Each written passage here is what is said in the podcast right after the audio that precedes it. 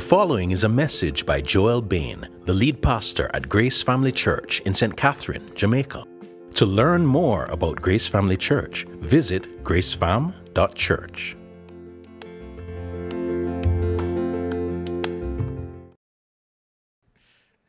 Question for you guys.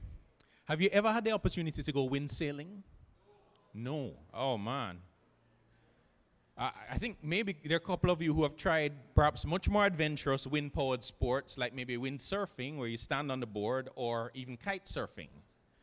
But what I'm talking about is the two person uh, uh, boat with a single sail that they have at a lot of hotels and beaches.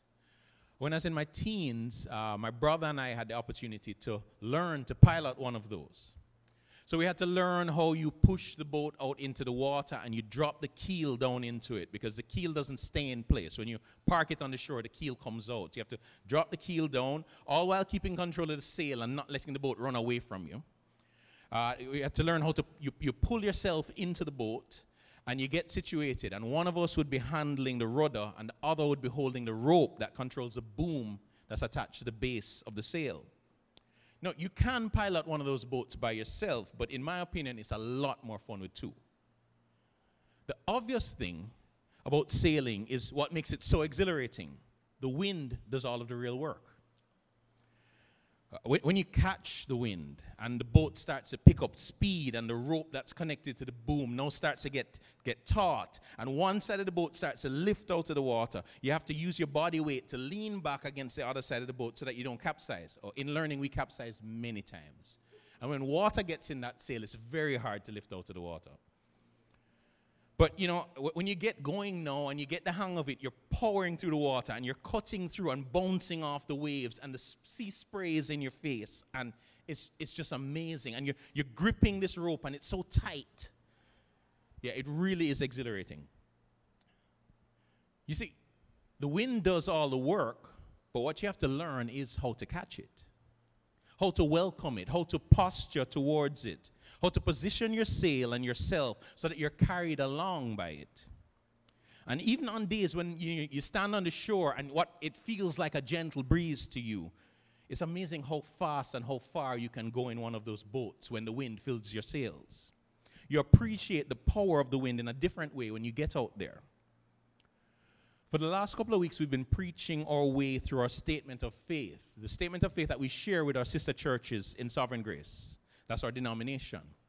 That statement represents a summary of the Bible's teaching on key points of doctrine essential to our beliefs, conduct, and witness. For the last two weeks, we've looked at the person and work of the Holy Spirit and the application of salvation by the Holy Spirit.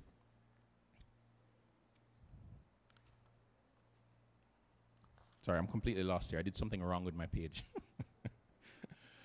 so, quite often in the Bible, the Holy Spirit is likened to wind. And I think today that that metaphor is going to help us as we consider the empowering ministry of the Holy Spirit. You see, when it comes to the empowering ministry of the Holy Spirit, what's required of us is not just awareness of the fact, but a particular posture towards the Spirit's work. You see, you can't sail while sitting on the beach. The wind might be blowing, but it's not going to propel you if you don't get out there and get your sail positioned. The Bible teaches us that we, as believers in Christ, live in the age of the Spirit. But that doesn't automatically mean that we will receive all the blessings of the Spirit. You can be indwelled by God's Spirit, yet not experience all the benefits of His presence in you. But God, in His grace and love, uh, He calls us through His Word to a posture and a pursuit in relation to His Spirit. We are called to welcome and pursue the empowering work of the Holy Spirit for the glory of Christ and the good of His body. Every Christian believes in the empowering work of the Spirit. Yet, between differing schools of thought, our understanding and posture varies greatly. And the disagreements are often sharp and divisive once you start to explore, uh, sorry, once you start uh, to talk about the gifts of the Holy Spirit or the baptism of the Holy Spirit. Many are rightly concerned about abuses and excesses, rightly because that's a concern in the pages of the Bible. But we also see a concern about neglect or disinterest in, eh, in the scriptures, which means that that's one we too must share. Even though these are choppy waters, we can't please God by avoiding them. The ascended Christ poured out his Spirit on his people. The Spirit empowers us so that Jesus will be glorified and his body will be strengthened to be who we ought to be and to do what we're called to do. So we must pursue both right doctrine of the Spirit and right response to God's commands. So we are called then to welcome and pursue the empowering work of the Holy Spirit for the glory of Christ and the good of his body. Our statement of faith lays out the summary of our teaching on the empowering work of the Spirit under two headings the filling of the Spirit and the gifts of the Spirit. Now, I couldn't find any compelling reason not to use those headings as a structure for this sermon. There's much to explore under each of those headings, so you'll understand if we can't delve deeply into all of it this morning. But I'll do my best with that limitation granted to sketch out the shape of the scripture's teachings on this subject. For each of the headings I'm going to use, I'm going to point to one key verse. So if you keep if you if you write down only one verse, there'll be one key verse under each heading that's going to help you. Uh, we won't tell you the whole story, but it's going to instruct us in the right posture to take towards the empowering work of the Spirit. So let's pray and then let's dive right in. Holy Spirit, I need you this morning. Uh, we need you this morning. There are things that only you can do in our minds and hearts. So we look to you to move among us, uh, to cause the word of God, which is living and active, to be living and active for us this morning, to cause it to come alive and to speak to us, uh, to restructure our understanding, and to give us appetites uh, that will lead to us pursuing what pleases you. We pray these things in your name. Amen.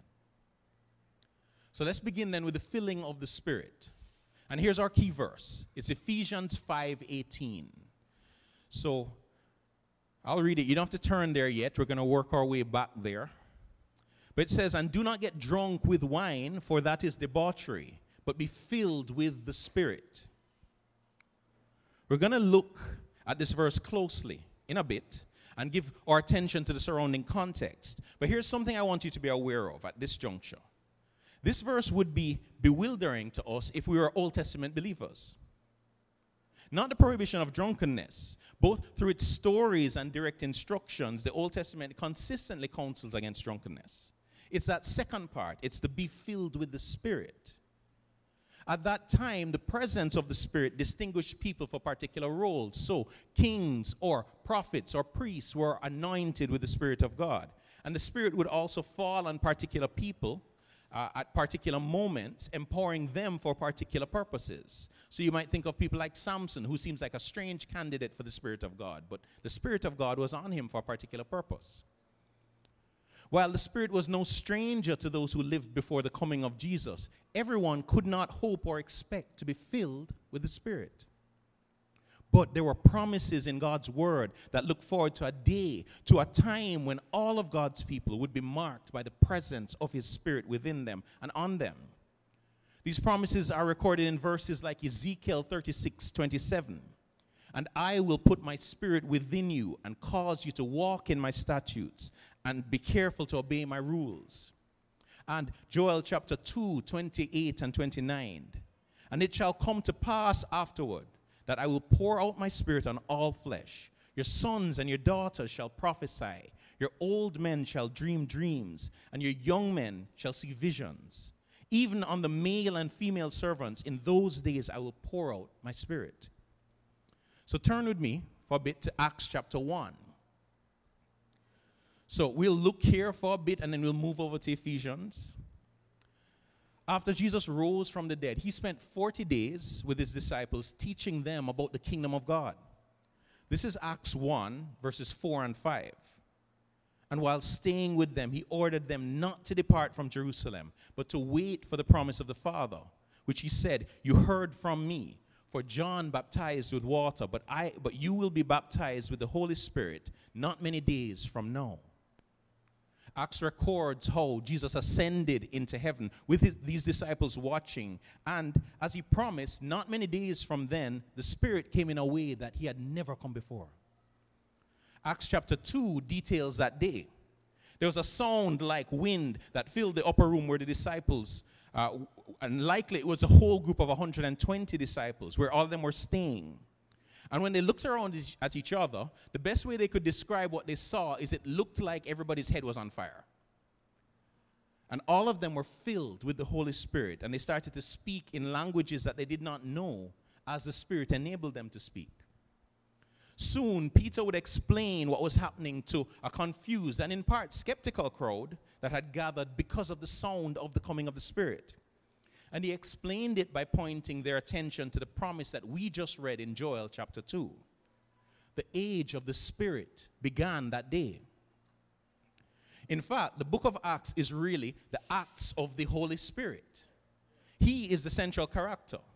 Other characters come into focus from time to time. We see a focus on Peter at some, some points, we see a focus on Paul at other points. We see the journey of churches. But the star is the Spirit. That focus on the Spirit is telegraphed, telegraphed a number of times. If you scan with your eyes through chapter 1 of Acts, you'll notice that the Spirit is mentioned many times. The Holy Spirit is mentioned many times in that chapter and going into chapter 2. The book is really about his activity as he empowers the early church to bear witness about Jesus in Jerusalem and in all Judea and Samaria and to the ends of the earth.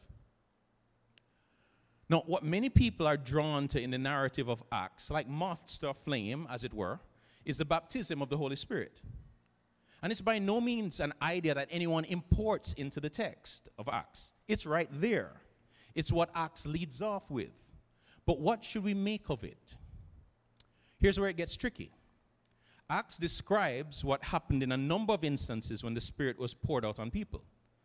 Does that make those descriptions prescriptive? Is Acts normative for us? So, should we, for example, tarry or wait for the Spirit? Because that's what the disciples did in Acts chapter 2. When the Spirit is poured out, is it necessarily an observable phenomenon? Is it necessarily evidenced by speaking in tongues? No, I'm being very unfair to you because I'm not going to answer most of those questions today. So, you know, I'm not going to tackle a lot of them head on. Feel free to accost me afterwards. Yes, I know, I know. but what I will say is this one of the values that's shared by all sovereign grace churches is that we are continuationist. Among other things, that means we believe that the Holy Spirit gives supernatural gifts to build up the church, just as He did in the book of Acts. Yet, if you read our statement of faith, and we continue to recommend that you take some time to do so, we do not articulate a position on the baptism of the Holy Spirit. Now, this can appear like a glaring omission. The reason for that is that we make room for a range of views on the baptism of the Holy Spirit. So, some pastors in Sovereign Grace who I know well hold to a Pentecostal or charismatic view that sees spirit baptism as subsequent to, or at least distinct from, conversion but without the insistence that speaking in tongues must be the primary physical evidence of being baptized in the Spirit. Other pastors in Sovereign Grace hold to what's called the third wave view that sees spirit baptism as a part of conversion under the new covenant. We've learned to work together and we've seen many benefits to doing that. And that happens even within the same team of elders. People have different views on how the baptism of the Spirit works. What's key in all of this is that we reject any notion of a two level Christianity. I've experienced that here in Jamaica, growing up in the Christian student movement where you meet people from all over. So the first question is, well, are you a Christian? And you say, yes. But then the next question is, but have you been baptized in the Holy Spirit? And the implication is that if you can't point to that experience, evidenced by speaking in tongues, then you're not the real deal. So we reject all that as an outright teaching or even an implication because according to the Bible, every believer is indwelled with God's Holy Spirit.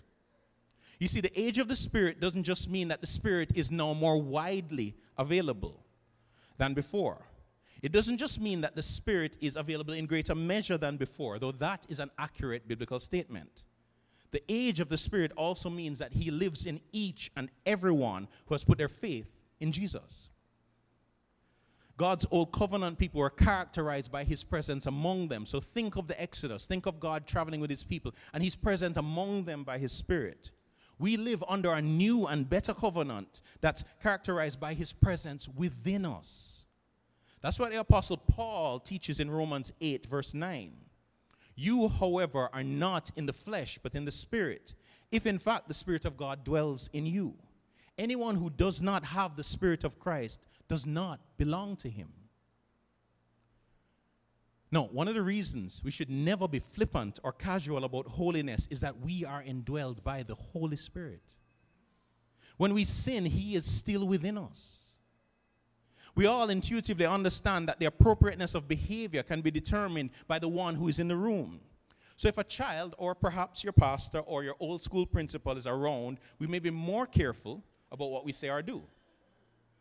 But God's Spirit lives in us. Because of his presence, all sin is always inappropriate, it's out of place. Yet the amazing news is that because of the Spirit of God, our sins do not and cannot condemn us. Romans 8, 1 to 2 has saved me over and over as a believer from despairing about myself completely. There is therefore now no condemnation for those who are in Christ Jesus. For the law of the Spirit of life has set you free in Christ Jesus from the law of sin and death. Because of Jesus' sacrifice on our behalf, no charge can be brought against us. We have been acquitted, and God is for us. Yet that's different from saying that sin no longer matters. The God who saved us wants us to please Him. So, what we must learn to do is to learn how to walk according to the Spirit, not according to our flesh, according to our sinful impulses. And this is a good point at which to return to Ephesians chapter 5. So, please turn there with me. We're going to read some verses surrounding verse 18. So, we'll read from verses 15 through 21. Look carefully then how you walk not as unwise, but as wise, making the best use of the time, because the days are evil. Therefore, do not be foolish, but understand what the will of the Lord is. And do not get drunk with wine, for that is debauchery, but be filled with the Spirit, addressing one another in psalms and hymns and spiritual songs, singing and making melody to the Lord with your heart, giving thanks always and for everything to God the Father in the name of our Lord Jesus Christ submitting to one another out of reverence for Christ. Now, I had a problem when I was preparing because this, these particular verses, they're like a supermarket aisle and they're stocked with so much good stuff. And I was tempted to just start grabbing stuff and throwing it into the sermon, but I had to remind myself that I came here to fill my cart with some things in particular. So here's what we need to pick up today. If God's purposes are to be accomplished in us, and through us, as we live in these evil days, we need to be filled with the Spirit. Now, let me say that in another way at greater length, adding some other dimensions that we see here. If we are to bring glory to Christ by how we live in the world, making the most of the opportunities that we have, and by how we live in our relationship with God and our brothers and sisters, then we need to obey this command to be continually filled with the Spirit. Be filled with the Spirit. Let's try to get our hands around that and to toss it around for a bit. So, firstly, it's a command. That means that it's not automatic. If we ignore it, we have no reason to think that it will simply happen to us. And we're being disobedient. Yet it's a passive command. The command isn't fill yourself with the Spirit, but to be filled. It's calling us to desire something that we cannot accomplish for ourselves. And there's no procedure given here. It's much more about posture in the first place. And since God's commands reveal God's will, we can be confident that He wants to fill us with His Spirit. And the tense here means that being filled with the Spirit is not one and done, but it's something that God wants to do over and over again for us. Paul pairs the positive command with a negative one do not get drunk with wine. It's comparison and contrast. When you're controlled by alcohol, you are unable to control yourself. You lose time and opportunities uh, to, to please God, and you live foolishly and recklessly. In, in the end, it causes damage to yourself and to others. When we're filled with the Spirit, we don't lose control because the fruit of the Spirit is self control. The fullness of the Spirit is consonant with walking in wisdom and doing God's will, just as it was for Jesus. And the fruit of our lives blesses others and honors God. Look at verse 19 in the text. The scholar F.F. Bruce explains how those who are filled with the Spirit are characterized here. Their mouths will be filled with words which build up the lives of others and bring glory to the living and true God. And it's interesting that Paul locates mutual edification in corporate worship. As we speak to each other through our singing, the Spirit can be powerfully at work among us. I remember growing up, I had a granduncle who would come from time to time to visit my grandmother's house. And if we were staying there, we'd hear somebody knocking at the gate and we'd look out and we'd say, oh, okay, that's Uncle Son. And, you know, we, we knew to keep a safe distance from Uncle Son. Um, yeah, it was Uncle Son. I, I, and I've never really asked why his name was Uncle Son, because anyway, yeah. But though Uncle Son never drank in our presence, you could smell the spirits on him when he spoke. What aroma will people detect when we speak if we are filled with the Spirit? Look at verse 20. The aroma people will detect when we speak is thanksgiving. So the question is Is gratitude the consistent flavor of your speech? Does it flow from your mouth? Or do you find yourself much more characterized by complaining? If you're not sure, ask your friends, your spouse, your family, your co workers. Remember, the days are evil, you know. That means that there's going to be a lot to complain about. But if we're filled with the Spirit, we'll have the Spirit's perspective on our circumstances and experiences as He helps us to see our lives through the lens of God's Word. In verse 21, Paul points out another effect of the fullness of the Spirit appropriate submission in human relationships. He goes on from here to describe God honoring relationships in the family between husband and wife, parents and children. John Piper comments that Christian family life is a work of God's Spirit. He also describes relationships between servants and masters, which is instructive for us as we work for others and as others work for us. We're going to talk about the gifts of the Spirit soon, but recognize that the giving of spiritual gifts is only one dimension of the Spirit's empowering work. He empowers us to glorify Jesus and to bless others in everyday life.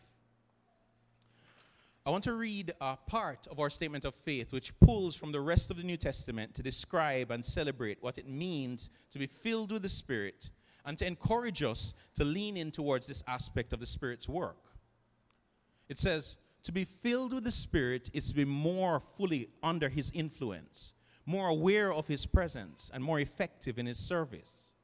All Christians, therefore, must continually seek to be filled with the Spirit by living and praying in such a way that invites the Spirit's work among us, actively longing for God to accomplish His gracious purposes in us and through us. The filling of the Spirit brings to God's people a deeper knowledge of Christ, an increased desire for holiness, a stronger commitment to unity and love, a greater fruitfulness in ministry, and a deeper gratitude for our salvation. Even though Paul does not describe any ritual here, there are several texts that help us to understand what it looks like to seek to be filled with the Spirit. In Luke 11, Jesus teaches us to ask for the Holy Spirit. The context is that he was teaching his disciples about prayer. This is where Luke records the Lord's Prayer and goes on to teach us to ask. And he ends that section with teaching us to ask for the Holy Spirit. So, surely we should pray about this also, shouldn't we? In Ephesians 4, Paul indicates that a failure to put off sins that displease God and to put on behaviors consistent with our new life in Christ grieves the Holy Spirit. We cannot accommodate sin and the fullness of the Spirit in our lives. And in Colossians, Paul links the same effects we saw in Ephesians 5 to letting the word of Christ dwell in us richly, which implies that being filled with the word and being filled with the Spirit walk hand in hand which leads to one of my favorite verses in, uh, in the Bible about reading the Bible. 2 Corinthians 3:18. And we all with unveiled face beholding the glory of the Lord are being transformed into that same image from one degree of glory to another. For this comes from the Lord who is the Spirit. All believers then are indwelled by the Holy Spirit. And God calls all believers to seek to continually be filled with the Holy Spirit so that we experience the fullness of God and so that that fullness overflows from us to others. But there's another dimension to the empowering work of the Spirit the gifts of the Spirit. So please turn with me now to 1 Corinthians chapter 14. As you turn there, I want to point out something to continue to expand our perspective on the empowering work of the Spirit we need to recognize that the work of the Spirit, uh, oh, sorry, we need to recognize the work of the Spirit in what appears to be normal aspects of community life. When we serve each other with joy, uh, whether that be wrapping up cables or making a meal for someone, ushering, taking care of the little ones among us, wiping floors, listening attentively, and encouraging deliberately, that is evidence of the Spirit's work among us. We can make the mistake of thinking those categories of service are normal and natural since they don't appear to require the power of the Spirit. But we forget that none of this is normal. The local church is a miracle. We are joined to each other by the unity, fellowship, and love of the Spirit. And among the gifts listed in the New Testament are serving and contributing. Yesterday we had a bunch of people and a small army in our new home helping us to get the place ready. Most of them are members of this church. All of them are in our lives because of Jesus. And they did menial tasks with joy and laughter. I mean, when somebody come and just wipe your toilets, you're just like, all right, well, you know, that's, that's love. And that's not normal. So let's rejoice when we see service with joy among us. Let's point out to each other how the Spirit has, is at work in those moments. Our key verse, the one that points to the posture that we must have when it comes to spiritual gifts, is 1 Corinthians 14, verse 1. It says, Pursue love and earnestly desire the spiritual gifts, especially that you may prophesy. No, without any context, that is a peculiar verse. But what's obvious is how it calls us to pursue love and the empowering work of the Spirit through particular gifts. So if you get nothing else about spiritual gifts this morning, get this. God is calling us to earnestly desire them and to employ them in our pursuit of loving one another. Spiritual gifts are power to love. And once again, the presence of this command means that Christ is glorified when we walk in obedience to it. So we say this in our statement of faith as we define spiritual gifts. Spiritual gifts are those abilities and expressions of God's power given by His grace for the glory of Christ and the building up of the church. Now, to see all that, we need to draw from the wider context supplied by 1 Corinthians, from chapters 12 through 14. So let's start, jump back to 1 Corinthians chapter 12, verse 1. 1 Corinthians 12, 1. It says, Now concerning spiritual gifts, brothers, I do not want you to be uninformed. In 1 Corinthians 12 through 14, Paul is correcting the ignorance and errors of the Corinthian church around their understanding and use of spiritual gifts. God does not want us to be uninformed about spiritual gifts either. So he teaches us too through these chapters. For the sake of time, what I'm going to do is gather some lessons here for our benefit. We learn in these chapters that there are a wide variety. Yes, it's shaking. No, that's not the spirit coming, guys, on IG. That was a small child attacking the, the stand. So, no, you didn't miss out on the spirit falling on us. All right, so what we're going to learn in these chapters is that there are a wide variety of spiritual gifts, all, all given by the Holy Spirit. Just as every Christian is indwelled by the Holy Spirit, every Christian has been given spiritual gifts by Him. Paul teaches in verse 11 that it is the Spirit who sovereignly decides who gets what and how much.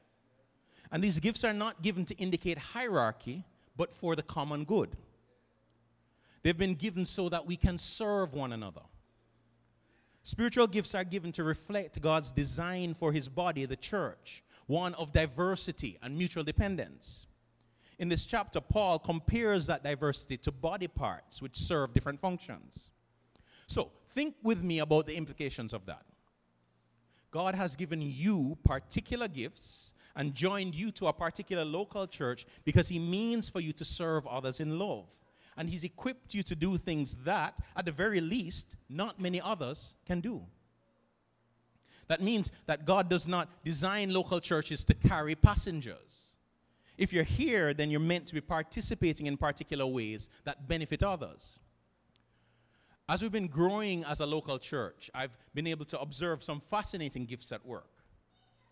We have a few people with the gift of remembering people's names and their stories. I don't think I need to attempt to shoehorn that into any of the gift lists in the New Testament to defend the legitimacy of a gift that makes others feel so loved and welcomed. I've also seen the gift of encouragement at work among us. As the name indicates, encouragement puts courage into you so that you can do what God has called you to do. There are some of you with the gift of lifting others up with your words, strengthening their feeble limbs, and making their steps a bit more sure as they follow Jesus. What Paul teaches here is meant to strengthen our faith to use our gifts for the benefit of others.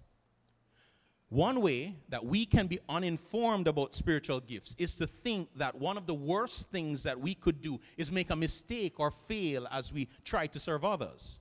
That's not true. One of the worst things we can do is to withhold our gifts from others.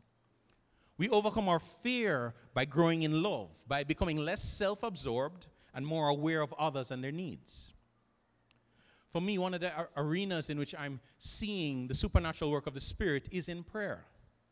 As I continue to learn to step out in faith and to pray for people, fairly often in the midst of praying, I get some insight that I believe is from God's Spirit. And I'm able to mention it to the person or to pray in response to it. No, is that prophecy? I don't know. Uh, I don't think I have the gift of prophecy. Is it what the scriptures call word of knowledge? I don't know. Sometimes it's hard to connect our experiences to the list that the New Testament provides. Whatever it is, based on the feedback that I get from people, often about how what I shared or prayed resonates with them, or how much they were encouraged by it, I'm convinced that what is happening in those moments is that the Spirit is at work within me, empowering me to care for others through Spirit led prayer. But it doesn't come from kind of sitting down, concentrating hard, gathering spiritual insight into a concentrated ball, and then firing it off. It comes as I step out in faith to do what I know pleases God. Pray for others, and particularly in the context of this family. Let's jump back to our key verse again uh, in chapter 14. Pursue love and earnestly desire the spiritual gifts, especially that you may prophesy. When Paul says this, he's echoing and expanding on what he said at the end of chapter 12.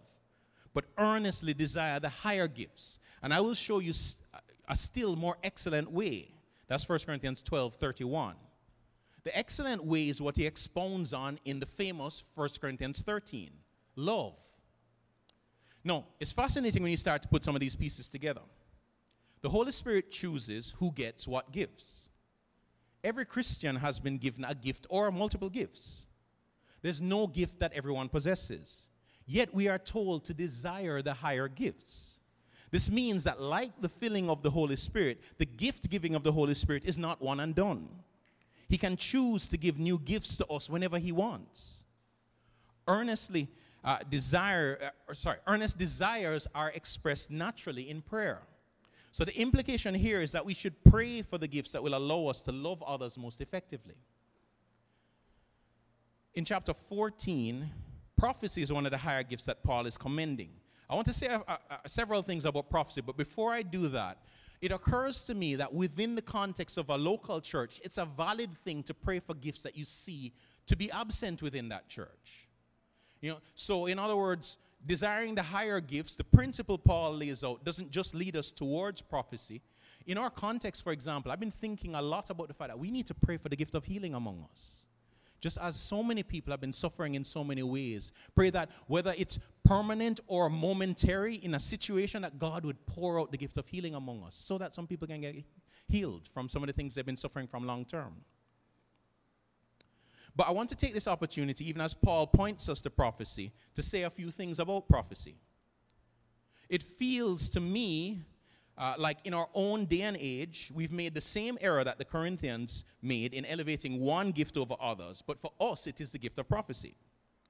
Now, Paul certainly holds it up here as one to be desired, But why does he do that? Paul explains why he is highlighting this particular gift in verse 3. The one who prophesies speaks to people for their upbuilding and encouragement and consolation. So, in comparison then to uninterpreted tongues, which are spoken to God and benefit the speaker, but no one else who is hearing, prophecy builds up, encourages, and consoles those who hear. In the Corinthian church, tongues were thought, thought of as this kind of super spiritual gift. So when they got together, everyone who could speak in tongues was eager to show that they could do that, and chaos ensued. Their, their pursuit of spiritual one upmanship was displeasing to God and contrary to love. So Paul was saying that prophecy is greater than tongues because of how it allows you to love others. So, what of tongues then? Well, if it is to edify others, it must be interpreted so that they can understand what's being said. Now, Paul even teaches in verse 16 of this chapter that no one can say amen, no one can say so let it be to prayer in tongues if they don't understand what you're saying. The priority of love and edification means that tongues ought to be used in particular ways in the gathered church. What we need to be careful of is that we don't end up marginalizing this gift, but instead that we do what the scripture in- instructs, which is to pray that we might interpret we summarize what Paul teaches in these chapters and what's taught elsewhere in the New Testament in this way in our statement of faith. The gifts are not to be exercised with apprehension, pride, or disorder, but with faith, love, and order, and always in submission to the authority of Scripture as the final revelation of God. That last part is really important. How does it help us to think about prophecy in particular? 1 Thessalonians 5 19 to 21 says this Do not quench the spirit. Do not despise prophecies, but test everything. Hold fast to what is good. That first negative command shows that we can adopt attitudes and postures that quench or stifle what the Spirit is doing. Paul doesn't leave us in the dark about what that could look like. Despising prophecies is one of the ways we can quench the Spirit it's pretty clear that he's not speaking about prophecies from the scripture, but those given through fallible fellow believers. So he instructs that instead of becoming cynical and rejecting prophecy, we are to test everything and hold to what is good. But what is the standard by which we test everything? Well, the clearest standard we have is the Word of God. No God given prophecy can contradict God's Word. And all prophecy sits, sits beneath it. While the Holy Spirit revealed things to those who wrote the books of the New Testament, most of whom we know to be the apostles who are commissioned by Jesus, that process is complete. Prophecy does not provide the kind of revelation that, that should be regarded and honored and obeyed the way we do the scriptures. It is a gift to local churches for upbuilding and encouragement and consolation, as Paul puts it, but it is subordinate to God's eternal word in chapter 13 of 1 Corinthians, Paul says prophecies will pass away. But the scriptures teach us that the word of the Lord stands forever. One of the ways we have in the past, and you know, I talked, I need to talk to elders. I'm not sure we've been as consistent recently, but one of the things we try to do in our gatherings to represent this is that when a, a prophetic impression is given, we try to con- to explain that prophecy is under the word of God and is not simply to be received, but to be tested. All of this highlights, though, the uncomfortable reality that New Testament prophecy appears to have the potential of fallibility. 1 Thessalonians 5 19 to 21 calls us to a delicate balancing act. You see, we can fall off as, as we're trying to walk this on the side of despising prophecies, or we can fall off on the side of embracing, running with, and building our lives and expectations on any and everything offered as a prophecy. God doesn't want us to live with either of those extremes. One of the ways that we can practically serve each other as we share what we believe are insights from the Lord is to frame them humbly. You see, it doesn't help others who have been given a command to test prophecies when we speak as if our words are infallible. Saying, Thus says the Lord, puts an unnecessary and unhelpful burden on those listening.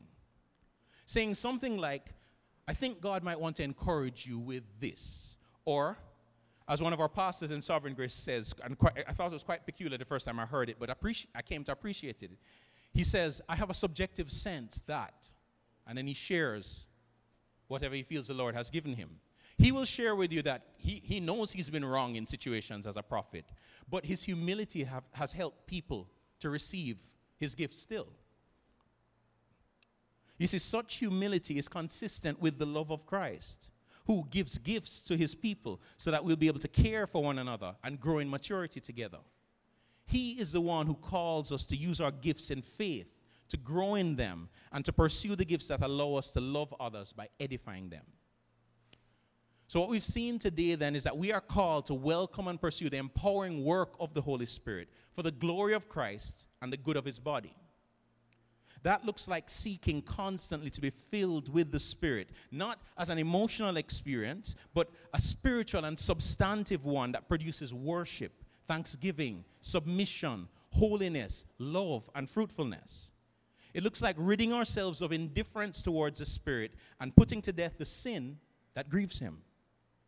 It looks like pursuing the gifts of the Spirit which He has and is giving for the common good and using them with faith, governed by love, in order and under the authority of God's infallible word.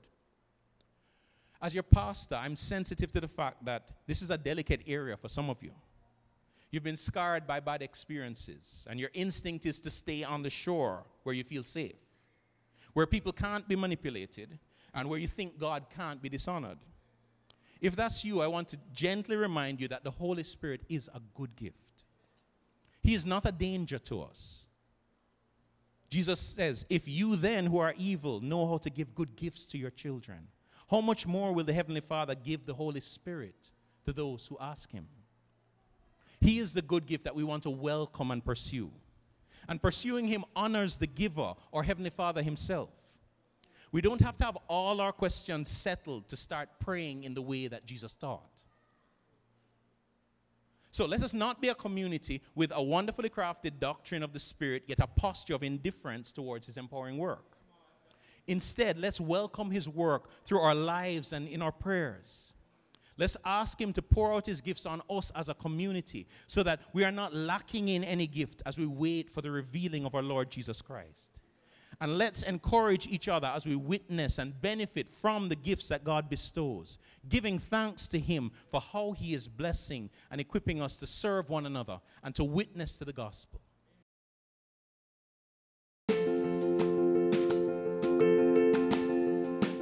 You have just listened to a message by Joel Bain, the lead pastor at Grace Family Church in St. Catherine, Jamaica. To learn more about Grace Family Church, visit gracefam.church.